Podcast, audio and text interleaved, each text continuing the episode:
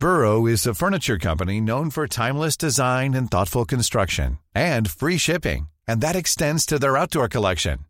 Their outdoor furniture is built to withstand the elements, featuring rust-proof stainless steel hardware, weather-ready teak, and quick-dry foam cushions. For Memorial Day, get 15% off your Burrow purchase at burrow.com slash ACAST and up to 25% off outdoor. That's up to 25% off outdoor furniture at burrow.com slash ACAST. There's never been a faster or easier way to start your weight loss journey than with PlushCare. PlushCare accepts most insurance plans and gives you online access to board-certified physicians who can prescribe FDA-approved weight loss medications like Wegovy and Zepbound for those who qualify. Take charge of your health and speak with a board-certified physician about a weight loss plan that's right for you. Get started today at plushcare.com slash weight loss. That's plushcare.com slash weight loss. plushcare.com slash weight loss. Hi, this is Marion Bartoli. I'm Mats Wilander. This is Mary Carillo. I'm Stan Wawrinka. I'm Lleyton Hewitt. I'm Andy Murray. This is Yannick Noah. I'm Drew Sellers. I'm David Kemp. And you're listening to the Tennis Podcast.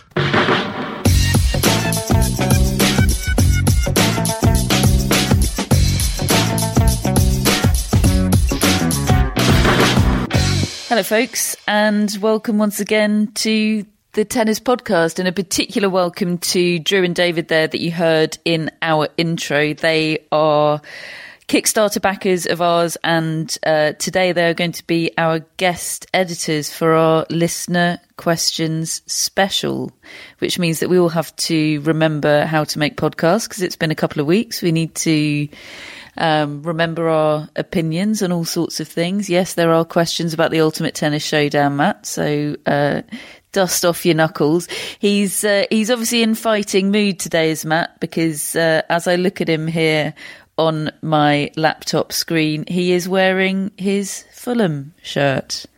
You look resplendent, Matt.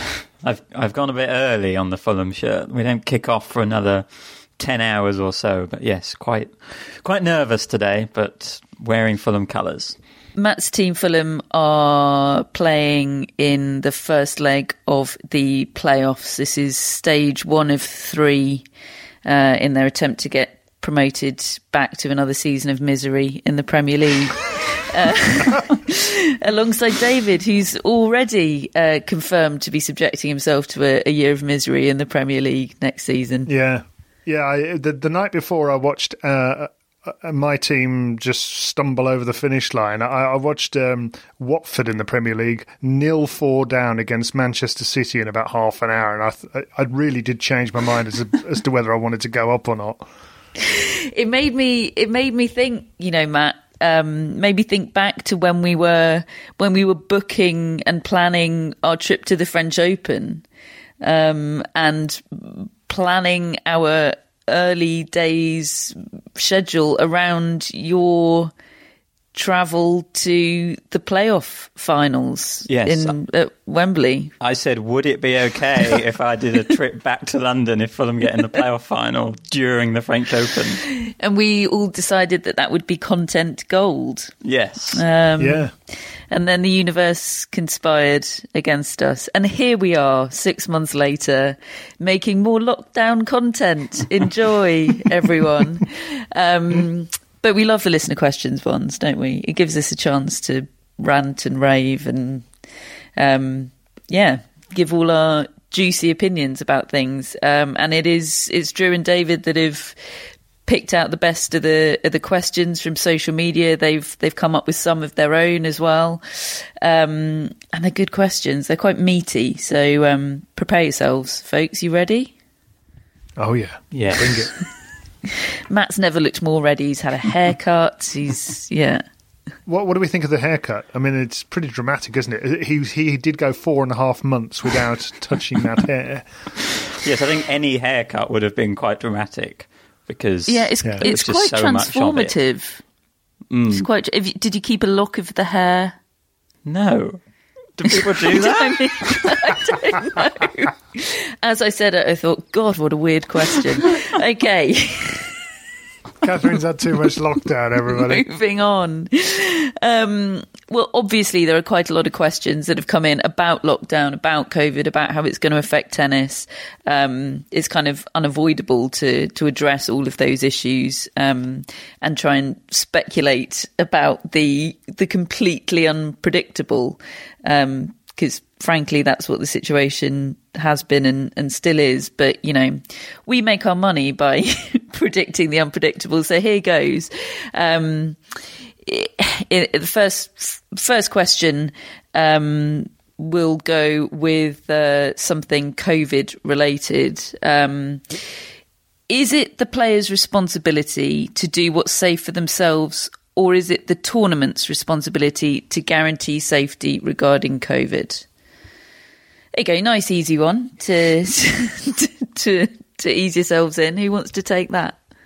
Well, I don't think it is possible to guarantee anything, really. You, you know, the, the tournaments, for instance, for instance, the US Open, it is incumbent upon them to create the safest environment possible and to convince the players that the bubble that they are creating and the passage they're creating into that bubble is as secure as possible. But ultimately, the players have got to decide whether that's something that they are prepared to do, whether they're comfortable to do it, whether they're also prepared to stay within an environment like that because they cannot be breaking the protocol. We've seen in World Team Tennis, they, from what it seems like, did a pretty decent job of creating a bubble. Danielle Collins decided to go elsewhere. Um, for, I, I mean, she she did say it seems that she needed some treatment for her.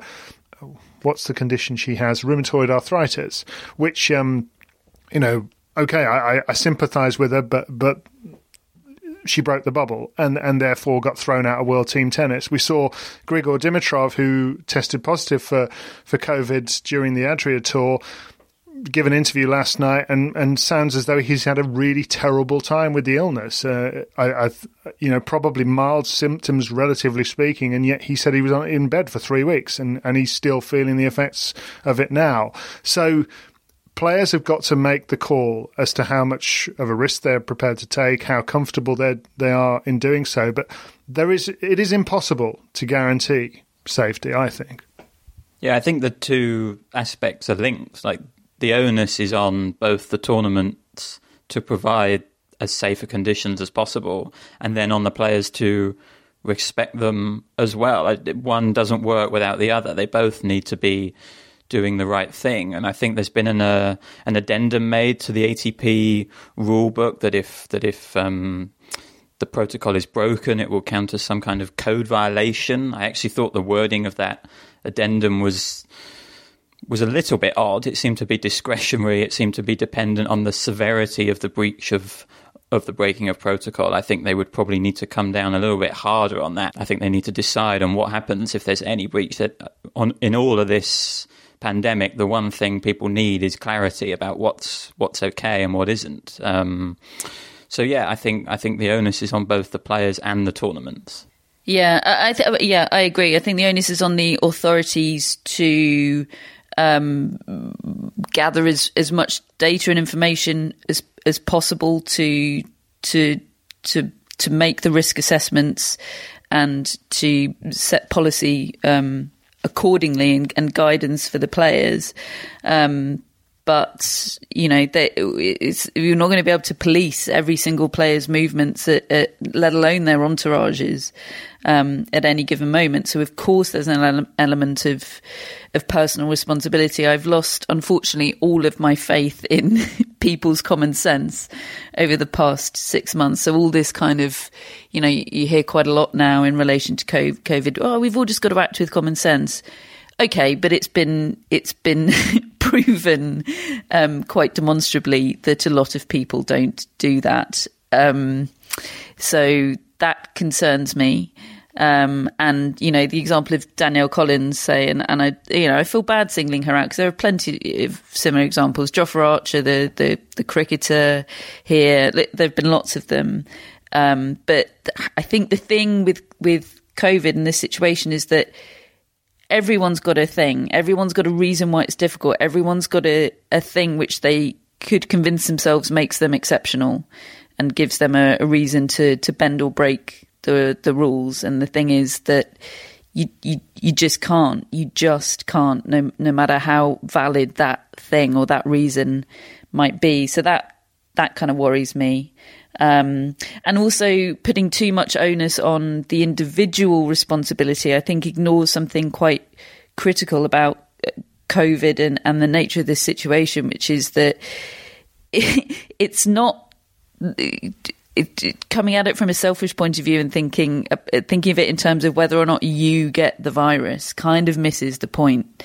It's about you spreading the virus, and it kind of, you know it goes back to what we were saying in the early days of you've all just got to behave as if you've got it, and it's about not spreading it to other people, and thinking about it in terms of well, you know, I'm happy to take that risk for myself misses the point a bit because it's it's the fact that you're taking the risk also on behalf of everybody that you you come into contact with or might come into contact with, and I, that's I feel like that's quite a a critical point. But um, yeah, I would be wary of leaving too much up to trust and common sense. Perfectly, uh, per- personally, because I. I don't. I'm not sure. not sure how much of that tennis players have. um, but yeah. Um, next question uh, in terms of sort of COVID affecting tennis in the immediate future is the Western and Southern Open, which is what we're calling Cincinnati, because when does Cincinnati stop being Cincinnati when it's not in Cincinnati? Um, is the Western and Southern Open as a Masters 1000 event too intense? For the first sanctioned event of the restarted ATP Tour. I think it's not ideal, but I think it's the only option. The fact that they had organised Washington as an alternative lead in events before that, and that has now gone because they felt that they just couldn't run it. They didn't feel that they had uh, sufficient international travel arrangements for returning uh, from Washington to wherever players had got to go without quarantine in order to, to run it. That's gone now. That would have been a lower level event this is really, if you're going to have a US swing, it's pretty much the only way. It will be fascinating to see how the WTA get on with the fact that they they are launching a new event in Lexington, Kentucky, in the same week as Washington would have been. So, what ten days before when the Western and Southern Open will start that still seems to be going ahead, and it's got an incredible field. Serena Williams and Venus Williams and um, Coco Gauff, Sloane Stevens, lots and lots of players, but mostly from the United States, from the ones that I've seen so far, or players that are based over there. That would be the better situation. Um, but really, I think we just you can throw out the window everything you've been used to. I think players will adapt. I think players will break themselves in gently unless their name's Dominic Thiem, who's been playing every single week for the last six months. Um, and he's just going to go flying out the blocks. And that element of it will be interesting as well. Those players that have just decided that they're not going to have a rest at all, they're just going to carry on as if they're normal tennis players, and whether they have an advantage or not. But I do think there'll be a lot of players. Andy Murray saying overnight that he is looking at entering qualifying for for the Western Southern Open to get additional matches. Don't you think it's sort of become irrelevant now whether it's a, a, Masters 1000 or a 250 or a 500? I mean, it's just an event that is happening that week. Yeah, and I don't think the, the size of, of, of the event will, will affect players' mentality about it uh, like it would have done in pre COVID pre-COVID times. Mm. Be interesting to see whether there are more injuries. That's the one other element that that I'll be looking out for to see whether the bodies can stand up from going from nothing to this. And, and are there any measures that the ATP and WTA can introduce to try and mitigate that, like like the uh, the Premier League have done with with drinks breaks um, and five substitutions um, with the Premier League restart. Now, a lot of people have opinions about whether that's any use at all and whether it's fair, etc., etc. But they've the fact is that they've recognised that as a risk and one one that they have wanted to at least try and and and mitigate. Mm. I'm, I'm not sure what they can do on the injury front. I know there were a lot on the on the was it the Progress Tour that the that the women were playing. There was an awful lot of injuries, but equally, as you said, a lot of players have been playing exhibition events for better or worse, and probably building up a degree of fitness. I do think the ATP will maybe slightly be regretting not having a European option in the way that the WTA have got with Palermo. I think that's looking like a a good move from the WTA to to allow European based players to get a a week of competition in before possibly heading over to the states for for the US Open. Um, but I think I agree with David. It's less than ideal. I think what the golf's had, which has been good, is they've had like just loads of PGA Tour events leading up to. Well, I think three majors in a quite congested period later on in the year. That would be ideal, but the nature of tennis just with with so many more global players. It's just it's just difficult to do that. So naturally, the bigger events have been saved, and I think I think Cincinnati slash the Western and Southern Open slash New York, whatever we're calling it, is is a decent lead in for for the US Open, and it also it just helps protect this bubble. So it, it kind of makes sense. Uh, it's not ideal, but it's probably the best mm-hmm. best they could have come up with. Ideal is out the window. Yeah, I think. um, uh, while we're on the subject, just uh, going to a question that we had on Twitter from Joe Nixon at the new Joe. Don't know who the old Joe was, but um, great, great that you're the new. Maybe it's just the new you, Joe. Uh, anyway, uh, Joe's question is: If you were a player, would you be happy to travel to the USA to take part in the US Open this year? Wow, I know it's quite hard for you to, to conceptualize being, being a, a, professional tennis player, mm. David, but oh, I, try, I try and get that. yourself there. It's quite a leap. It's not that big a stretch. if I um, if I consider how I was playing the other week oh, when God. I was um, when I won when I won the first set on a tiebreak against Solihull Simon, and then I had a bit a slight mental meltdown and went love four down before we had to call time on before my comeback would have started. um, anyway, um, I think well, there's two things actually. One is how would I feel if I were a player and I hadn't played for five months, and if I wasn't a multimillionaire, uh, given the money that's available at the US Open, and and given the the measures that are being put in place for them, I think I would feel pretty safe. I think I think I would do it, and uh, and would be prepared to to go. I wonder how I would feel if I were allowed to go as a journalist. We're not. We're not allowed as media. They're not going to let us in. The there will be no media coverage other than ESPN, who are going to be allowed on site, we believe, but no other broadcasters will be there, no other media will be there, which which does bother me in terms of the ability to properly report in a even way in a in a in an objective way. You, there is a danger with a lot of these sporting events I was reading and, um, and watching coverage of of inside the NBA bubble, for instance, and apparently the NHL, for instance, in the hockey is just not letting any outside media in, whereas they are in the NBA, and you'll, you'll therefore get um, properly independent journalism on the ground. Um, but would I be prepared to go now when I've got two kids and have been at home for five months. Not sure I would.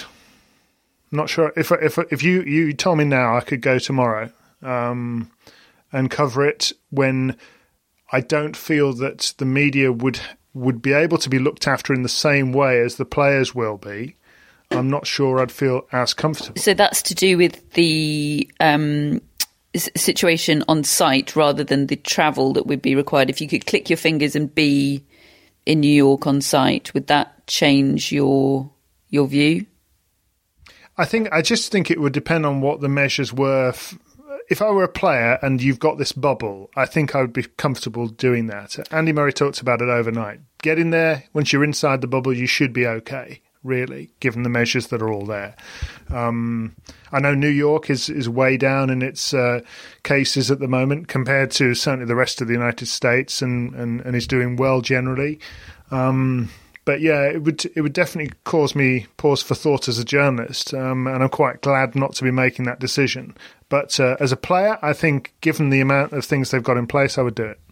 Matt, you were going to be making your tennis podcast US Open debut this year. Yeah. uh. um, I mean, I wouldn't. I wouldn't go as a as a member of the media now. Certainly, I mean, I'm on a very I don't know, just very vigilant state whenever I go out outside. Even I feel just quite uncomfortable, just even going anywhere. The thought of getting on a plane and going to New York just seems so far removed from anything that I would that I am doing at the moment and would be comfortable doing. Um, I also think a lot of the players might look at, as we've touched on, how some of these tennis players have been behaving at their exhibition events and be worried about whether they would be kind of safe in and around them if you know if, if, the bubble was broken i think that that would be a legitimate concern for a lot of players as well i think that's something danielle collins um, actually talked about before before she broke the bubble that the behavior of other players is going to put some players off from returning to the tour um, but i do agree that as a as a, as a player it, it it would be different from a member of the media or any kind of fans. Obviously, they're not going to be allowed. But I think the players are going to be protected, and it's going to be the onus on them to make the best of their situation. But it, it varies in players as well. You know, I'm sure some players can take private jets, and some players have to travel commercially, and that's a very different kind of experience as well. So I, I, I don't think it's the same for for all the players. Yeah, you, I, I, mean, frankly, we're in a climate now where everybody is making their own risk reward um, assessment, right? And, and everybody's. Um, I, I, mean, I suppose people's aggregated risk is is pretty similar if if everybody's respecting the bubble and everything, but people's perception of the the, the rewards on offer will be will be different. You know, for Serena, the the dangling carrot of um, you know number twenty four is is immense for Novak Djokovic. The the dangling carrot of of um, stealing a march on on Federer and Nadal in the in the goat race is immense for the for the world number 150. The the possibility to to play in the main draw um, of a Grand Slam and the points and the and the money that comes with that that incentive is immense. Um, of course, the the risk is different depending on where you are in the world. Um, my I think one of my biggest concerns about traveling at the moment would be the risk of being stranded somewhere. Um, just over the last weekend here in the UK, we've now implemented, and it seemed to happen very, very quickly. They've had a surge in cases in in Spain, and on Saturday, I think it was announced that. Um, all um, returning travellers from Spain to the UK would have to quarantine for 14 days, and then sort of 12 hours after that, the travel advisory came out uh, um, advising against all travel to main, mainland Spain. It felt like that happened so quickly, um, and I would be. I would just be in a constant state of anxiety. I think if I travelled abroad at the moment about that happening, the prospect of being stranded somewhere and and the situation sort of shifting beneath my feet. Um, even if even if you know I went somewhere in in the knowledge or the feeling that that it was being made safe, I, I wouldn't trust that to last um, in the current climate. But yeah, I mean, I can't. It depends what situation I was in as a tennis player. If I were a 23 time Grand Slam champion, going, just let's all enjoy this thought experiment for a moment. I'm a 23 time Grand Slam champion. I'm going for the all time record.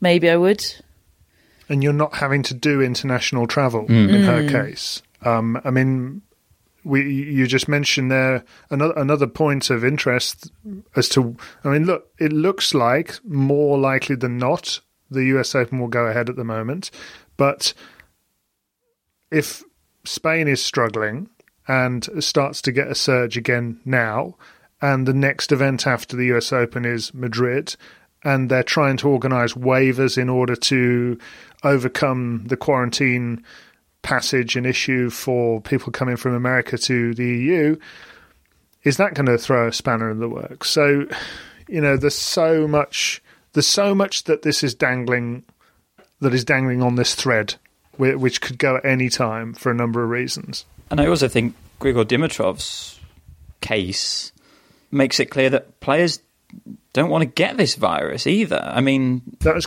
quite quite um, haunting, wasn't it, to see mm. him? I, I've always thought of Dimitrov as almost the the healthiest looking tennis player I've ever seen. Just he never seems to run out of gas in matches. He looks incredibly fit and and as though he just lives well and and could run and party all night. And suddenly you've got this guy who's just standing there saying I was in bed for three weeks and I couldn't, I didn't feel, I just, I still don't even feel right now. Mm. And, and that's, that's what really gets you the thought that, well, even if you don't have a severe case of it, what damage is it doing to you in the long run? In terms, even if it's not a sort of lifestyle damage, what if it's a career damage? It's so difficult to, to make confident decisions. Yeah. I mean, he's talked about weight loss, trouble breathing. He's talked about also the mental struggle of then having to be in self isolation for 14 days. It sounds like that really took its toll on him as well, while he was also feeling horrible. I'm not sure I like the idea of Grigor Dimitrov no. isolated with his own thoughts for 14 days. No. no, and he, he looked in a in a quite a bad way during this mm. during this UTI. He didn't look ready to for me. I mean, I guess I guess he wanted to see where he was and try and get some sort of idea of where his fitness levels were. But I think it was somewhat of a shock to him just just how much he was still struggling. Hang on, did you watch some Ultimate Tennis Showdown, Matt? No. But it's, it's, it's, it's sounds like it's actually on, quite difficult hang to on, escape it. It really sounds like you did. No, Come I mean, on. It, no, it, it popped up on my on my Twitter feed. What can I say? Is that annoying thing on Twitter where people you follow like something and it comes up on on your feed, and then uh, I thought, well, I might have a I might have a quick look. We've we've got a we've got a question from Drew and David who um, we thought liked us, given that they've backed us and everything. But the question is, does tennis need saving, and is Patrick Mouratoglou our saviour? they did put that that was a troll. Anyone want to take that? No, no takers. We'll we'll just leave that hanging in the air. Um, they've put a few UTS related questions in. Actually, are we ready for those, or shall I skim skim over? Yeah, we can do it. um, directly regarding UTS, they say, when does tennis stop being tennis and start being something else? And how does your answer differ in professional versus recreational settings? I think they're talking about sort of the scoring system. How fundamental is tennis's scoring system to the the DNA of the game? I would say almost entirely. Hmm. I think this is because I said it's questionable whether it's even tennis. Mm-hmm. What was it?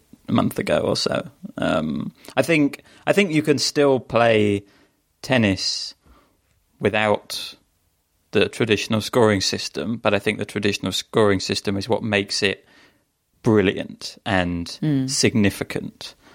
And I just don't think that should be messed with. I'm sorry. I think there's a. I think it's breathe, Matt. I think it's I think it's admirable, as we've talked about, to be thinking of ways that tennis can be improved and probably sped up. I think that is the way sport is going. It's the way the world is going, and it would be naive of tennis to think it can resist that. I think. But I think there's a difference between changing the scoring system and changing the speed of play for example, have you ever watched a Federer match and thought, this is too long? No, you probably haven't because he's quick between points and the and just the rhythm of the match is fine. And um, and and there are plenty of other players as well. I've just picked Federer because it just came mm. to mind first, but I just don't think that completely changing the scoring system to a point where you don't have to win the last point. That shouldn't be a thing. In all those matches we relived, the best ones were the ones where it was a struggle for the player to win the final point because you can't run down the clock. That is that is the beauty of tennis. You have to win the final point. And why on earth are we trying to get rid of that? I'm sorry, I just don't Yeah, I- I understand. say. David, you are nodding along there furiously, but you are a man that this week tried to claim a 7 6 Love 4 scoreline, 7 6 Love 4 match abandoned scoreline as a victory. So you can pipe down. well, come on. I mean, who's won the set there? You know, Well, you didn't. Did you win the last point? I can't remember. It? No, I didn't because Right. he, he won the fourth game. The next Um, question. Oh, hold on a minute. Let me just have my say on this. Um, mean, personally, I, I, I- I think this is the time to to run this sort of thing. So, you know, if you're going to try stuff out, this is where to try it out. And there are there are one or two things that I've enjoyed. I saw this dive in volley from Dustin Brown, where the TV camera angles they'd managed to get of this were just stuff that I'd never seen before. They'd managed to get on the court in a in a way that you can because it's not a normal tournament, and you you just saw stuff that I really I enjoyed. One or two bits. Um, and I mean, look, I only did watch clips, but I can't. I mean, I miss tennis, but I'm not watching this really. Um, and I think that that probably says a lot. Now, that may say a lot about just me being a traditional tennis f- fan and follower and reporter. Um, but I'm not really. Go- I'm not really. I could be watching this, and I'm not really watching it. Um, so. I know Mouratoglou's view is, well, yeah, we're not creating it for you, we're creating it for a new audience um, and he's claiming percentage of, of people that are watching it who've never seen it before. Although I should say he's not actually giving out numbers of the, the the people that are watching it at all, so we don't know what that is a percentage number, whether it's got any relevance at all. Um, but I just feel that when you are constantly trying new scoring systems out and if you are if you brought that in if you brought lots and lots of different types in i i would struggle to follow what's going on i think really. I, I like to have a common scoring system. I don't i think it's good to have an option. For instance in golf i like the fact that there is match play and there is stroke play for in in in, in cricket. I like one day internationals and five days and i can just about take 2020 as well. So i think there is room for for different types of scoring system within a sport, but when you're changing things to that degree, yeah, it does start to feel like. Well, it just doesn't feel like tennis, really. The the shots might be the same, but um, but the rest of it not. There is actually one reply that we had to your re- appeal for questions, Matt, by Arturo Viveros, who says, despite the initial skepticism, there are a number of positives related to UTS successful execution in challenging mid pandemic times, inclusion of women as a priority in their agenda. Well, yeah, they have added a four women tournament to the initial one, although it was pretty jarring to see their graphic with about 12 blokes and four women on it. Um, and great camera angles, which he says, Are you prepared to acknowledge this? Yes, we are prepared to acknowledge this. Well, I am anyway. But I still, I still hope that tennis can carry on being normal tennis as we used to because I think that, that, that it's basically great. Question from Diana C on Twitter at Dialogue. What do you think about the crowd noises audio? Uh, what do you think about crowd noise audio at crowdless matches? She said it seemed to add atmosphere at the uh, UT, at the UTS events, whilst the British one, uh, I think she's talking about the uh, Battle of the Brits, um, was a bit too antiseptic. Um, that event held at the National Tennis Centre, they opted not to to have um, artificial crowd noise um, on the TV broadcast. Um, obviously, with football, a number of other sports, um, artificial crowd noise is being used, or at least being offered as as an option. On a lot of channels, you can you can select whether to have the artificial crowd noise or not. With football. Um, when football made its return in the UK, I was expecting not to want artificial crowd noise because I just I don't like fake things. I don't like pretend.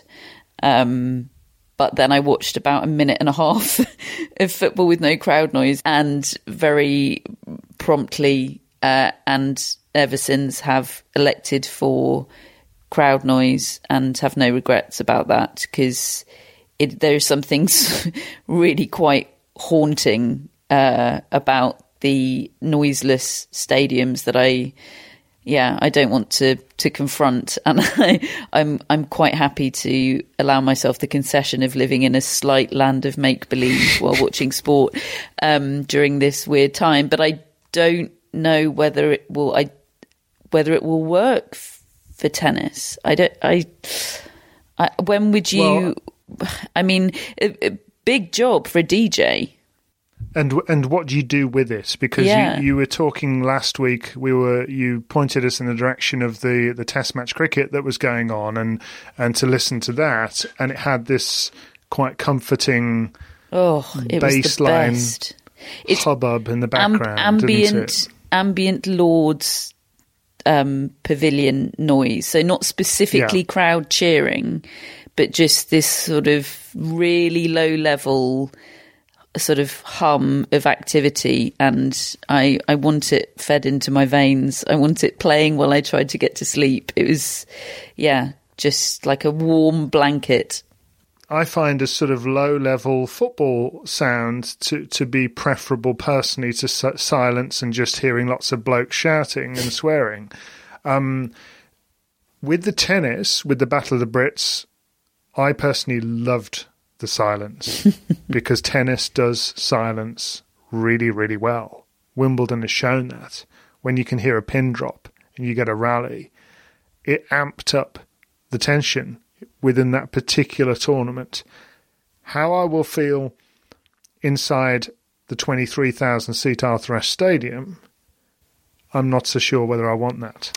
And there was something very particular that the Battle of the Brits did, I think, which is why it worked with no artificial crowd noise is that they had extra mics on the court and also interaction between players and the coaches. So, agreed. As as much as there was silence between the points, there was also occasionally a, a, nice little line that a player would come out with that, that the on court mics would pick up, or there was a little bit of dialogue with the coach. So it actually gave you a reason to watch, like to keep watching the screen and to keep attentive to the downtime between points because occasionally something might happen. And I think so. Generally, I would be in favour of having crowd noise because, like you, I think I've I think I've enjoyed it in other sports. I think it's harder in tennis, but I think there probably is something that could be done. But if you're not going to have crowd noise, I would I would be in favour of extra mics on the court trying to pick up things the players are saying even as as I've said before, even allowing a little bit of interaction between the player and the box, just just to give the broadcast something a little bit more exciting. Is it is it certain, David, that they will use the Arthur Ashe Stadium? It's possible that they could. They are elect not to. They are definitely yeah, using it because my, my, understanding is that they're going to use for the Western Southern Open. They're not mm. going to use it. Mm. They're going to use the other courts to, to provide a differenti- differentiator yeah. between the two tournaments, but, uh, which I, th- I think is smart. But they said during the press conference for the US Open that the Arthur Ashe Stadium and the Louis Armstrong Stadium, I think, will have lines people, whereas all the outer courts are going to have Hawkeye electronic line calls. So the plan is to use the Arthur Ashe Stadium for the US Open for sure. Will COVID 19 hasten the progress of electronic line calling, or will there be an emotional appeal to return to the norm when restrictions ease? I think it probably will hasten change more generally. I think that there will be some changes made here that stay um, for the future. I, I think that uh, we've probably seen the last of towels being brought to players. I think that's all for the best. I I can't imagine eventually that we won't have Hawkeye live pretty much everywhere. Um, I, I think that probably will happen. Mm, me too. I think it's a little bit of a, it would be a little bit of a shame I mean, such a fine balance whenever you take the human element out of sport. I think there's obviously big debates about that in football at the moment. I think goal line technology, pretty much unequivocally a success. VAR, people are divided on whether that's been a success. But the idea of, I guess, the idea of line calls is that it could be like goal line technology and it, it can just be right or wrong. And so I do think that we we were going in that direction anyway. And yeah, this this probably will speed it up. When you're ready to pop the question, the last thing you want to do is second guess the ring. At BlueNile.com, you can design a one of a kind ring with the ease and convenience of shopping online. Choose your diamond and setting. When you find the one, you'll get it delivered right to your door. Go to Bluenile.com and use promo code LISTEN to get $50 off your purchase of $500 or more. That's code LISTEN at Bluenile.com for $50 off your purchase. Bluenile.com code LISTEN. Burrow's furniture is built for the way you live. From ensuring easy assembly and disassembly to honoring highly requested new colors for their award winning seating, they always have their customers in mind. Their modular seating is made out of durable materials to last and grow with you. And with Burrow, you always get fast, free shipping. Get up to 60% off during Burrow's Memorial Day sale at burrow.com slash ACAST. That's burrow.com slash ACAST.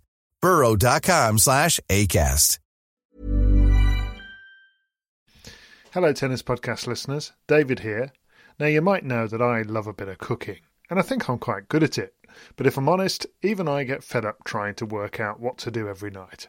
That's where Home Chef comes in being able to put together a delicious meal without the long prep and the cook times, well, that's pretty cool. Home Chef provides fresh ingredients and chef designed recipes conveniently delivered to your doorstep to simplify your cooking experience. They have over 30 options a week and serve a variety of dietary needs, so you don't have to worry about what to make ahead of time. Not only is it convenient, but it's economical too. Home Chef customers save an average of $86 per month on groceries. Now, for a limited time, Home Chef is offering Tennis Podcast listeners 18 free meals plus free dessert for life, and of course, free shipping on your very first box. Go to homechef.com slash tennis.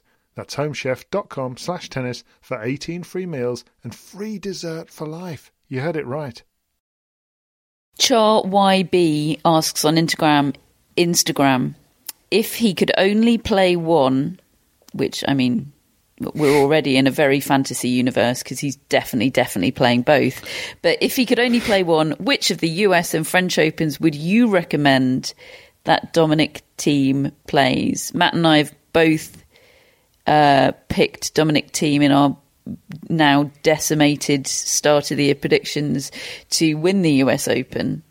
So I think we've we've got to advise him to play that, haven't we? Someone calculated that Thiem had played 25 matches in the in the lockdown period. I mean, that is ridiculous. Um, I I think yeah, I think he could. He's one of the ones who very realistically could play both and will play both. Um, but I think he has a better shot of winning the U.S. Open. I think it's the same. It's the same things we were saying in Australia. Actually, he's probably a better clay courter still than he is hard courter, but he's very good on hard courts.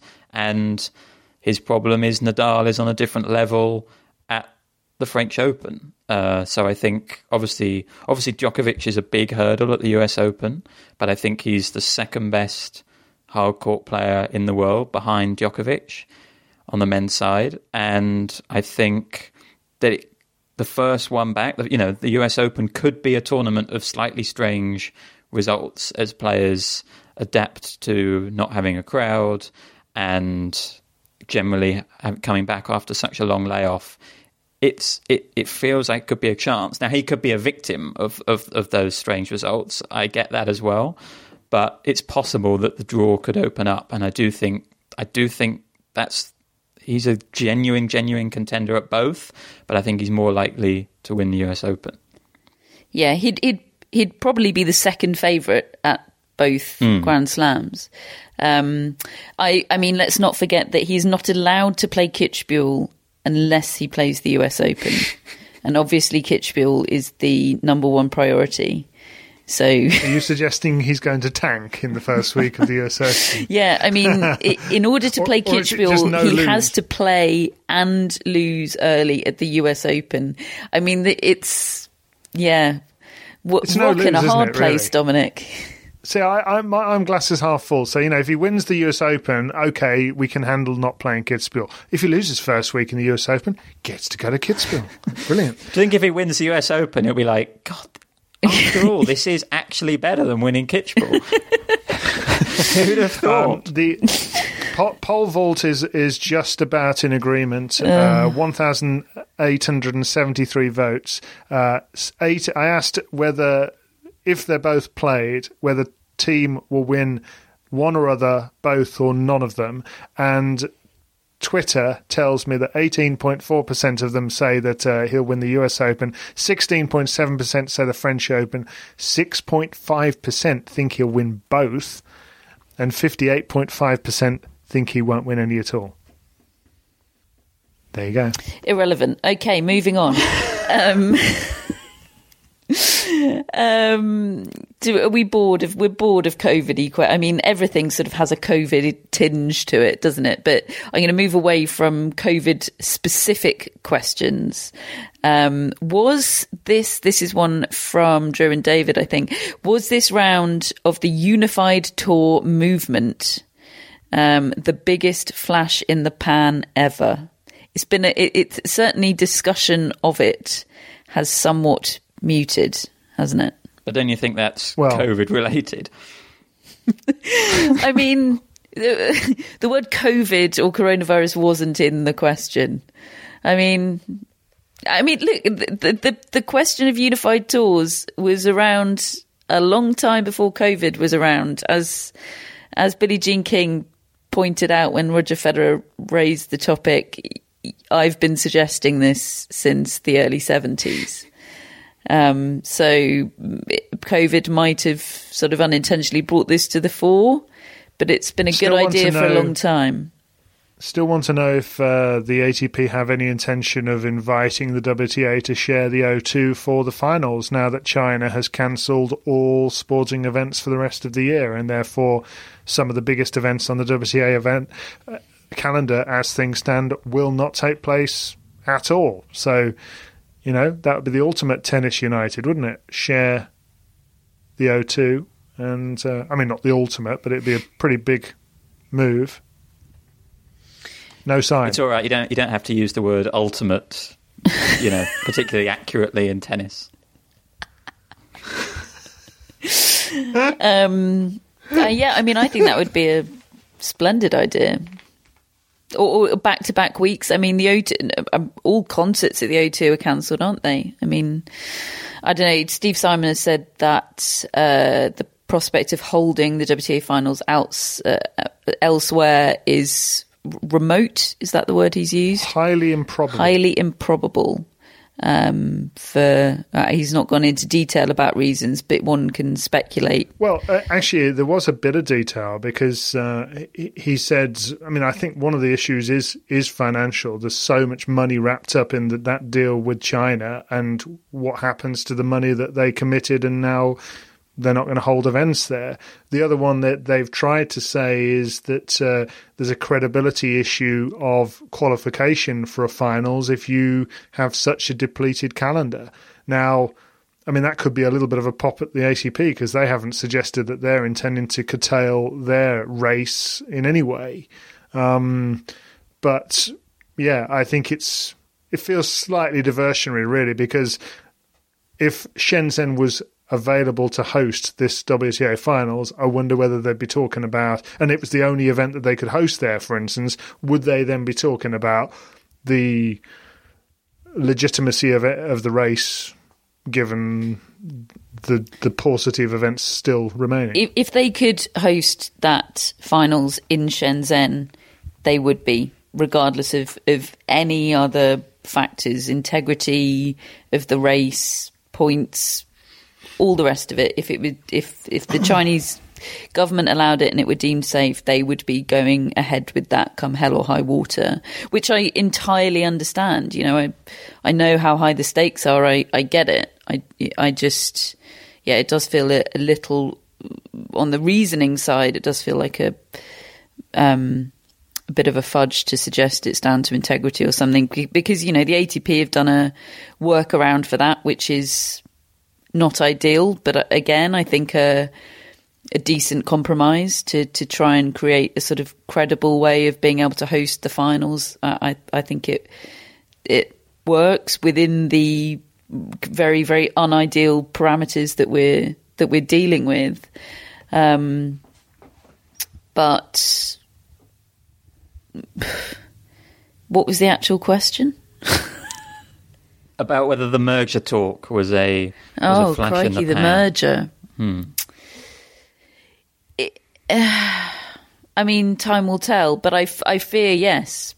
I fear yes. And define merger. I think that's Hmm. the other the other thing is in this context. How what are you talking about? They are more united than they used to be. Uh, certainly on on the face of things, but how deep are they intending to go?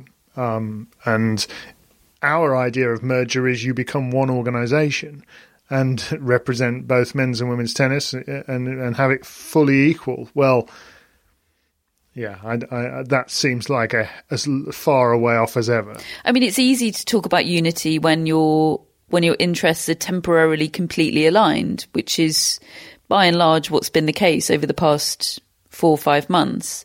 It's the the test comes when your interests. Um, I mean, as we see it on the wider scale, in terms of greater good of tennis, the interests are aligned. But on the more micro scale, um, once their interests start to to diverge, that's the test of of unity. And I, I, I fear that that that test won't be passed. And for for for for a lot of reasons, I understand that because you know the stakes are so high at the moment. We're talking about the the survival and continuation of some of the the pillars that hold up the sport. You know, I, I, I can understand. I can understand why. Yeah, well, exactly. I can understand why organisations, governing bodies will want to revert to the sort of every man for themselves um, French Tennis Federation type uh, um, mindset and sort of lose sight of the bigger picture. But I still stand by the bigger picture vision that that unity is is the better course. Um, and, a, and a merger is the better course, but it requires big picture thinking. But I think it's got more chance now than it had in the past because there's a reason to there's a reason to do it. Everybody's in such trouble. Surely the sport has a better chance of recovery if it represents itself as one. That that is wh- what I do hold out hope for. That there is a, there is a reason to do this now. Uh, but but that's decision making at a macro level. What is actually happening is a constant series of micro decisions that aren't working towards that one specified macro goal. Tennis it- tennis need tennis needs a commissioner, somebody whose job it is to oversee the whole thing and have always in mind the greater good of the sport, which leads me, David, segue alert, onto another question from Drew and David, uh, which is who would you nominate for the Commissioner of Tennis? Oh dear, blank. I th- I thought you'd have an instant answer. I've got blank faces. Mary Carrillo, Always. Well, Billie Jean I King? mean, in terms of a thinker, and yeah, I mean, why not? Why not? Yeah, you you you just you need somebody who doesn't have loads of self interest and yes. guarding their jobs at mind at all. Somebody who doesn't need it. Somebody who just wants to do it because they want to make a difference. They they can see that that bigger picture. And to hell with everything else. To hell with all the personal interests. Yeah, So I mean, yeah, fine. Mary, Mary's absolutely fine. Mary will do. or a. Mary Okay, Mary? Mary Billie Jean combo. Yeah, that that will work perfectly. If you were offered the job, would you take it? Me? Yeah, yeah, you. Yeah, yeah, I'll take it. Yeah. David on this podcast has offered to be the commissioner of tennis and Garbine Muguruza's coach. I remember once was a thing. He's available, folks. He's he's waiting by the phone for Which one are For you more any and all qualified offers. for? I don't think I'd be allowed to do both at the same time because there's a conflict of Conflict interest. of there, isn't interest. there? Yeah. Yeah. So sorry, Garbine. Is I've there any taken the is there commissioner job. anybody that wouldn't have a conflict of interest though? Well, if you take the commissioner of tennis job, everything else goes. Okay. Sorry, the podcast is over, folks. At least my involvement. Matt, would you take the job No. I couldn't do for the that. for the greater good of tennis? You'd have to take. There are You'd have to ditch your Fulham shirt, Matt. Yeah, there are you can't be showing any favouritism to me. football teams. Okay, but you're being offered the job. The powers that be deem you the best person. Would you take it? Student Matt, grad Matt, Matt Roberts, Commissioner Matt. It's the natural progression. No. no. I mean, no. Would you? Right, that's that sorted then. What about you, Um, Catherine? If yeah, yeah, I'd take it. I don't think I'd be very good at it.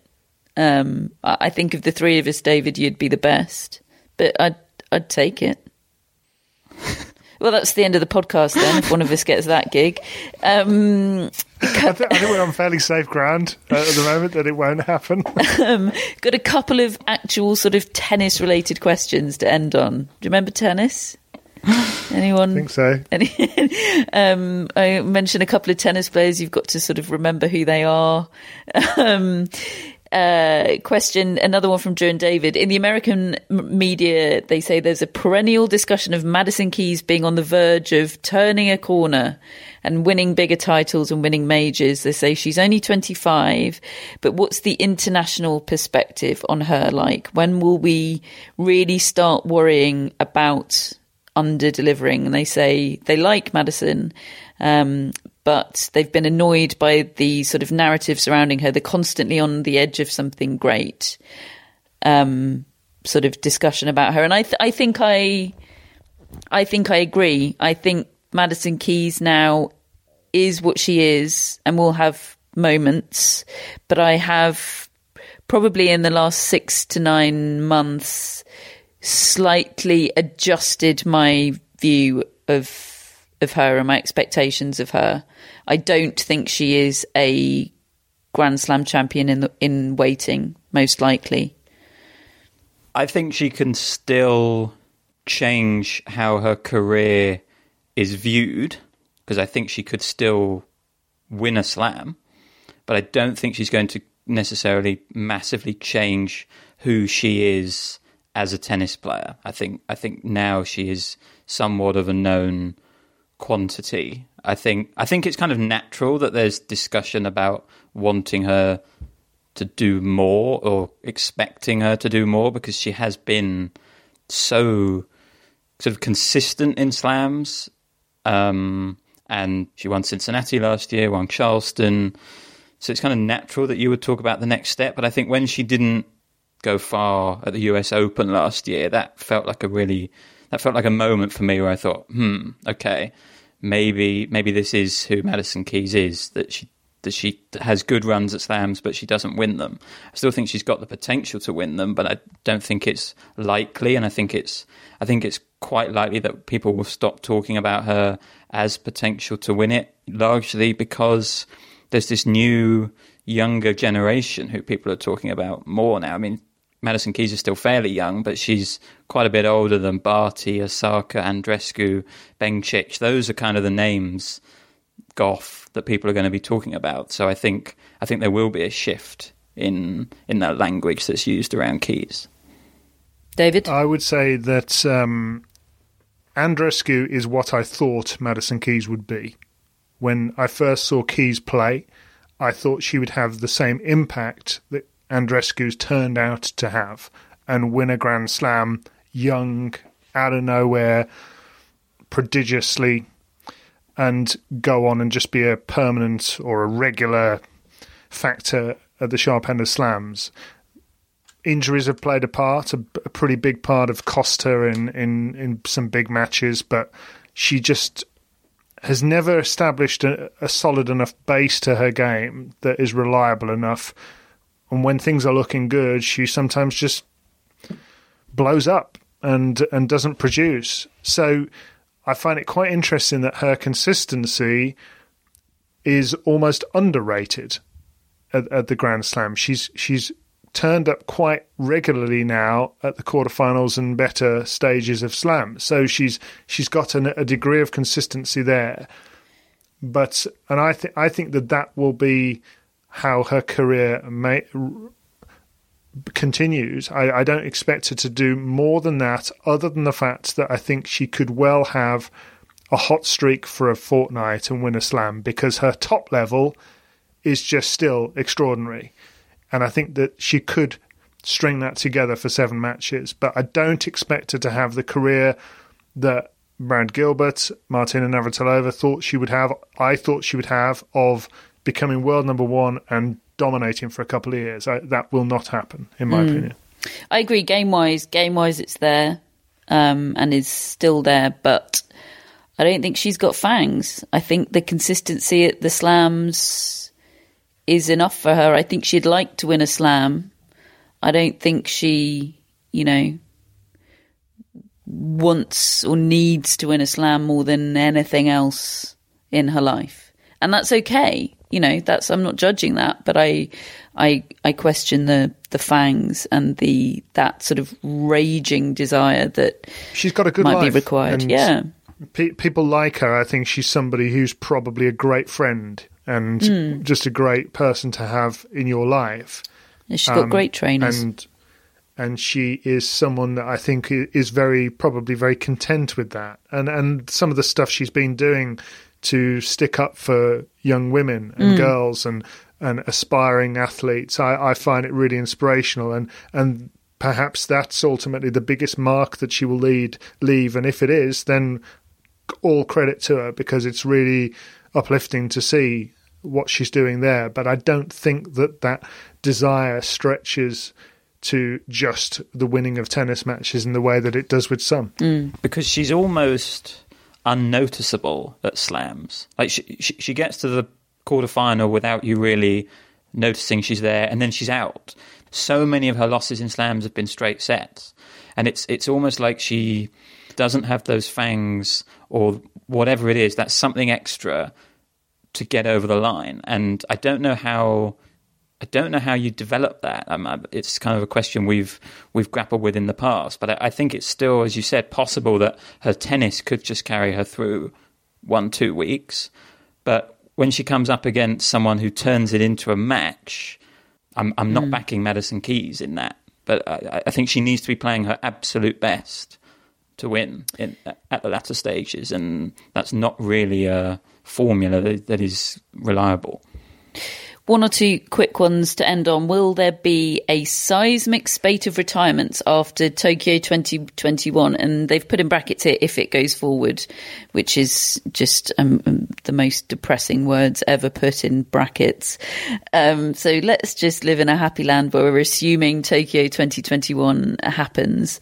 Um, yeah, will there be a seismic spate of retirements after Tokyo 2021 and or after the first full regular season of tennis is played, whatever that looks like, which I think are two slightly different questions there. I think one is sort of a COVID question, um, and the other one is a more about kind of the Olympic cycle. And I would say yes, I think there there most likely will be a spate of retirements after after Tokyo 2021 just because it provides such a a natural full stop. You know provide, tennis is tennis is this just ongoing treadmill usually. And the olympics being only every 4 years it provides this mark of punctuation. And I think that's quite often what players are looking for with retirement, a sort of, you know, why this week rather than next week? There's always another event to go to. There's always something. And I think the Olympics kind of provides that quite naturally. And also, you know, if you're hovering on the edge of retirement, if it's sort of vaguely in your thoughts, you know, say if you are Roger Federer, why on earth would you retire the year before an Olympics? You know, okay, hanging on for an extra three or four years, maybe not, but you know, it's certainly an incentive to hang in an extra year or maybe two longer than than you otherwise might.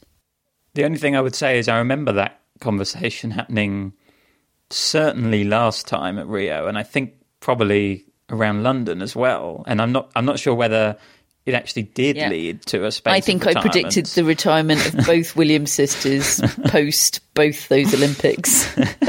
but but I think it's just a natural consequence now that a lot of the game stars are at an age where the next Olympics is so much further away. Well, actually, it's only three years away if if if Tokyo happens in 2021. But you know, I think it's just going to be a natural consequence, not necessarily of the Olympics, but just the fact that they are really at a point where retirement is probably only one or two years away now.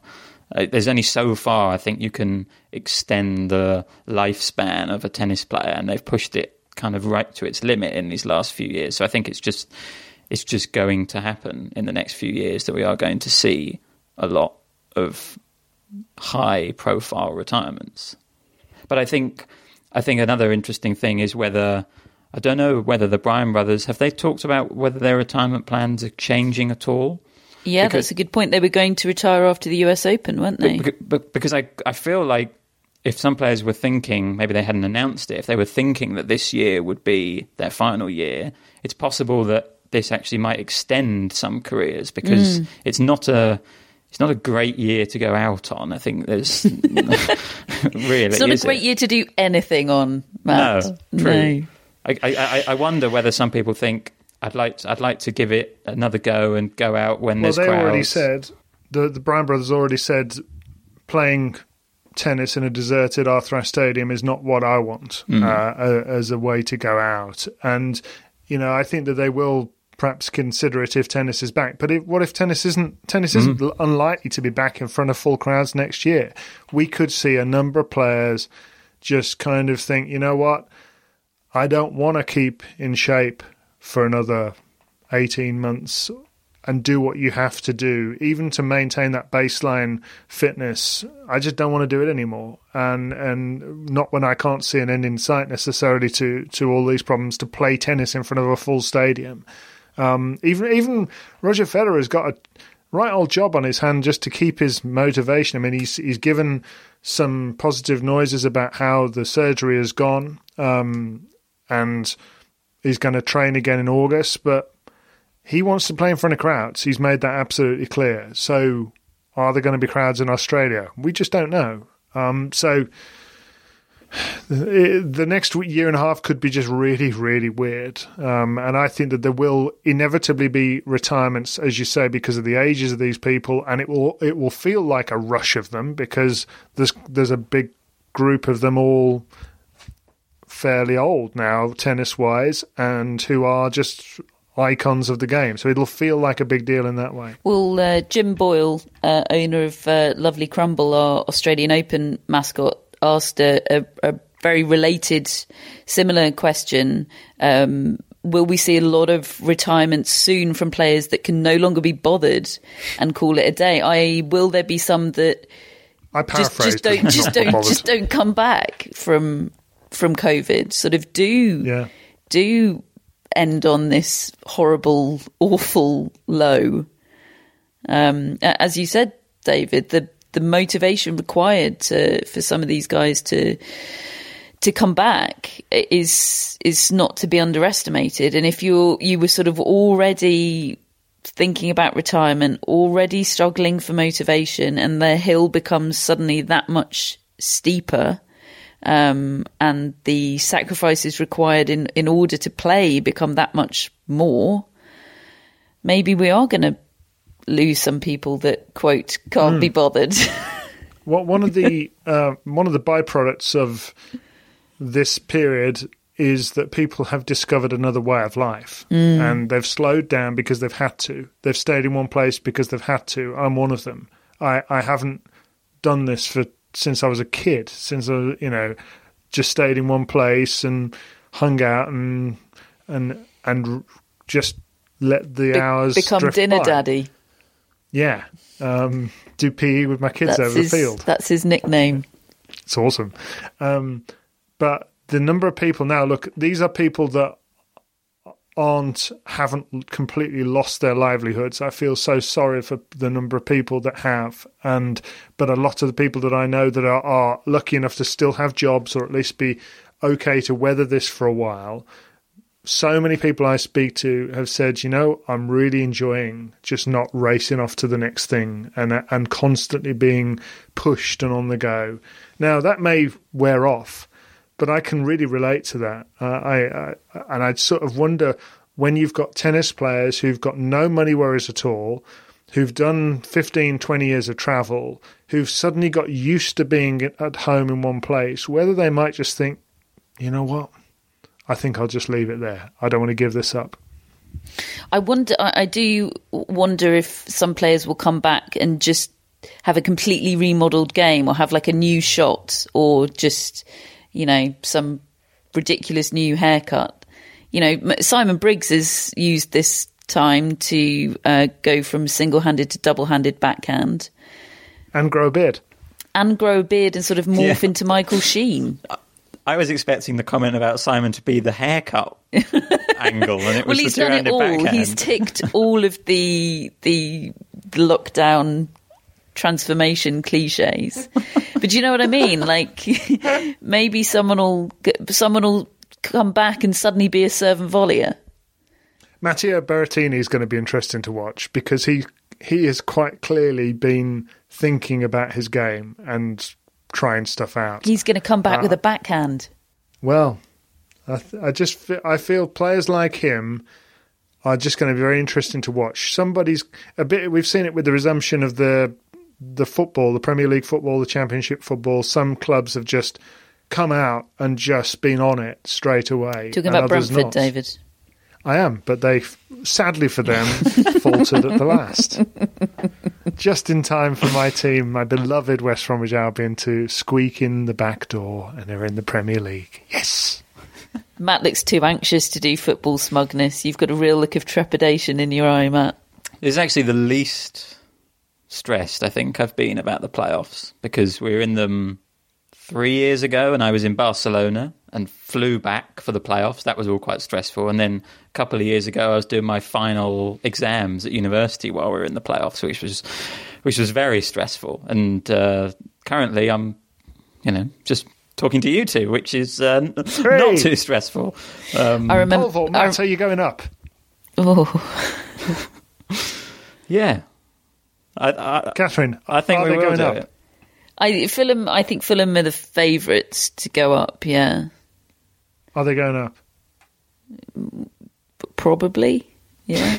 Don't make me do predictions, Catherine just unsolicited voted, predictions. Yeah, I do. I, Catherine's do I, yeah, I do. But I thought Watford was staying up as well. That didn't pan Oh, out particularly sorry, well. Dave. Fulham are going up. Fulham are going up. Um, so we started on football. We've ended on football. Hope you enjoyed that tennis podcast. um, we did. It's been nice to sort of talk about tennis. I mean, I know we mostly talked about COVID nineteen, but such are such are the times we live in. Um, we are going to be back on Thursday because you know we can't stay away, and uh, you know how David loves to do two or more podcasts in a week. Um, so we're going to be coming back due to popular demand, or at least some demand, uh, with Olympics relived. Uh, we're going to stick to tennis for now, but my dreams of, you know, covering archery and Greco-Roman wrestling and um, canoeing uh, on on Olympics relived at some point in the future may yet come true. Uh, but for now, we're going to stick to reliving Olympic tennis moments, and it's going to be great.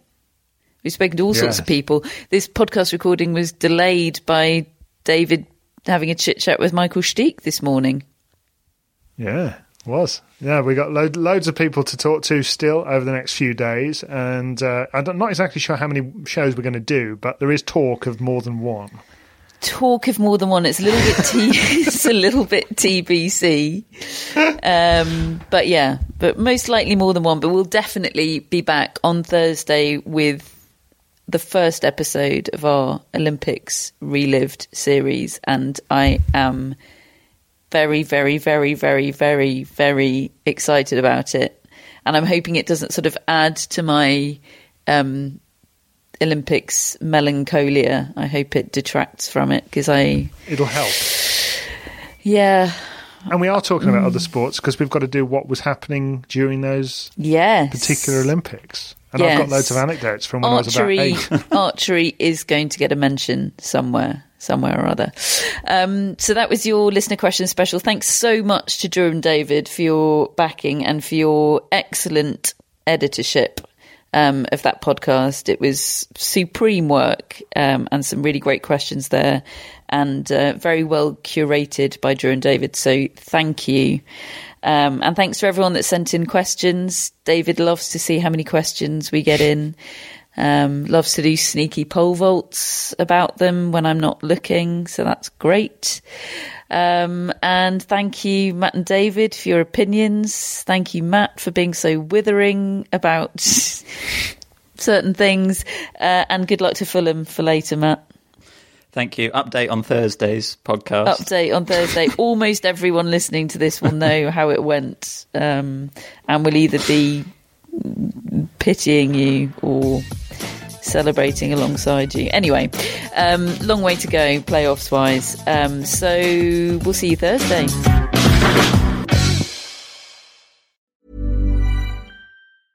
Mom deserves the best, and there's no better place to shop for Mother's Day than Whole Foods Market. They're your destination for unbeatable savings, from premium gifts to show-stopping flowers and irresistible desserts. Start by saving 33% with Prime on all body care and candles. Then get a 15-stem bunch of tulips for just $9.99 each with Prime. Round out Mom's menu with festive rosé, irresistible berry chantilly cake, and more special treats. Come celebrate Mother's Day at Whole Foods Market. Mom deserves the best, and there's no better place to shop for Mother's Day than Whole Foods Market. They're your destination for unbeatable savings, from premium gifts to show-stopping flowers and irresistible desserts. Start by saving 33% with Prime on all body care and candles. Then get a 15-stem bunch of tulips for just $9.99 each with Prime. Round out Mom's menu with festive rosé, irresistible berry chantilly cake, and more special treats. Come celebrate Mother's Day at Whole Foods Market. Target.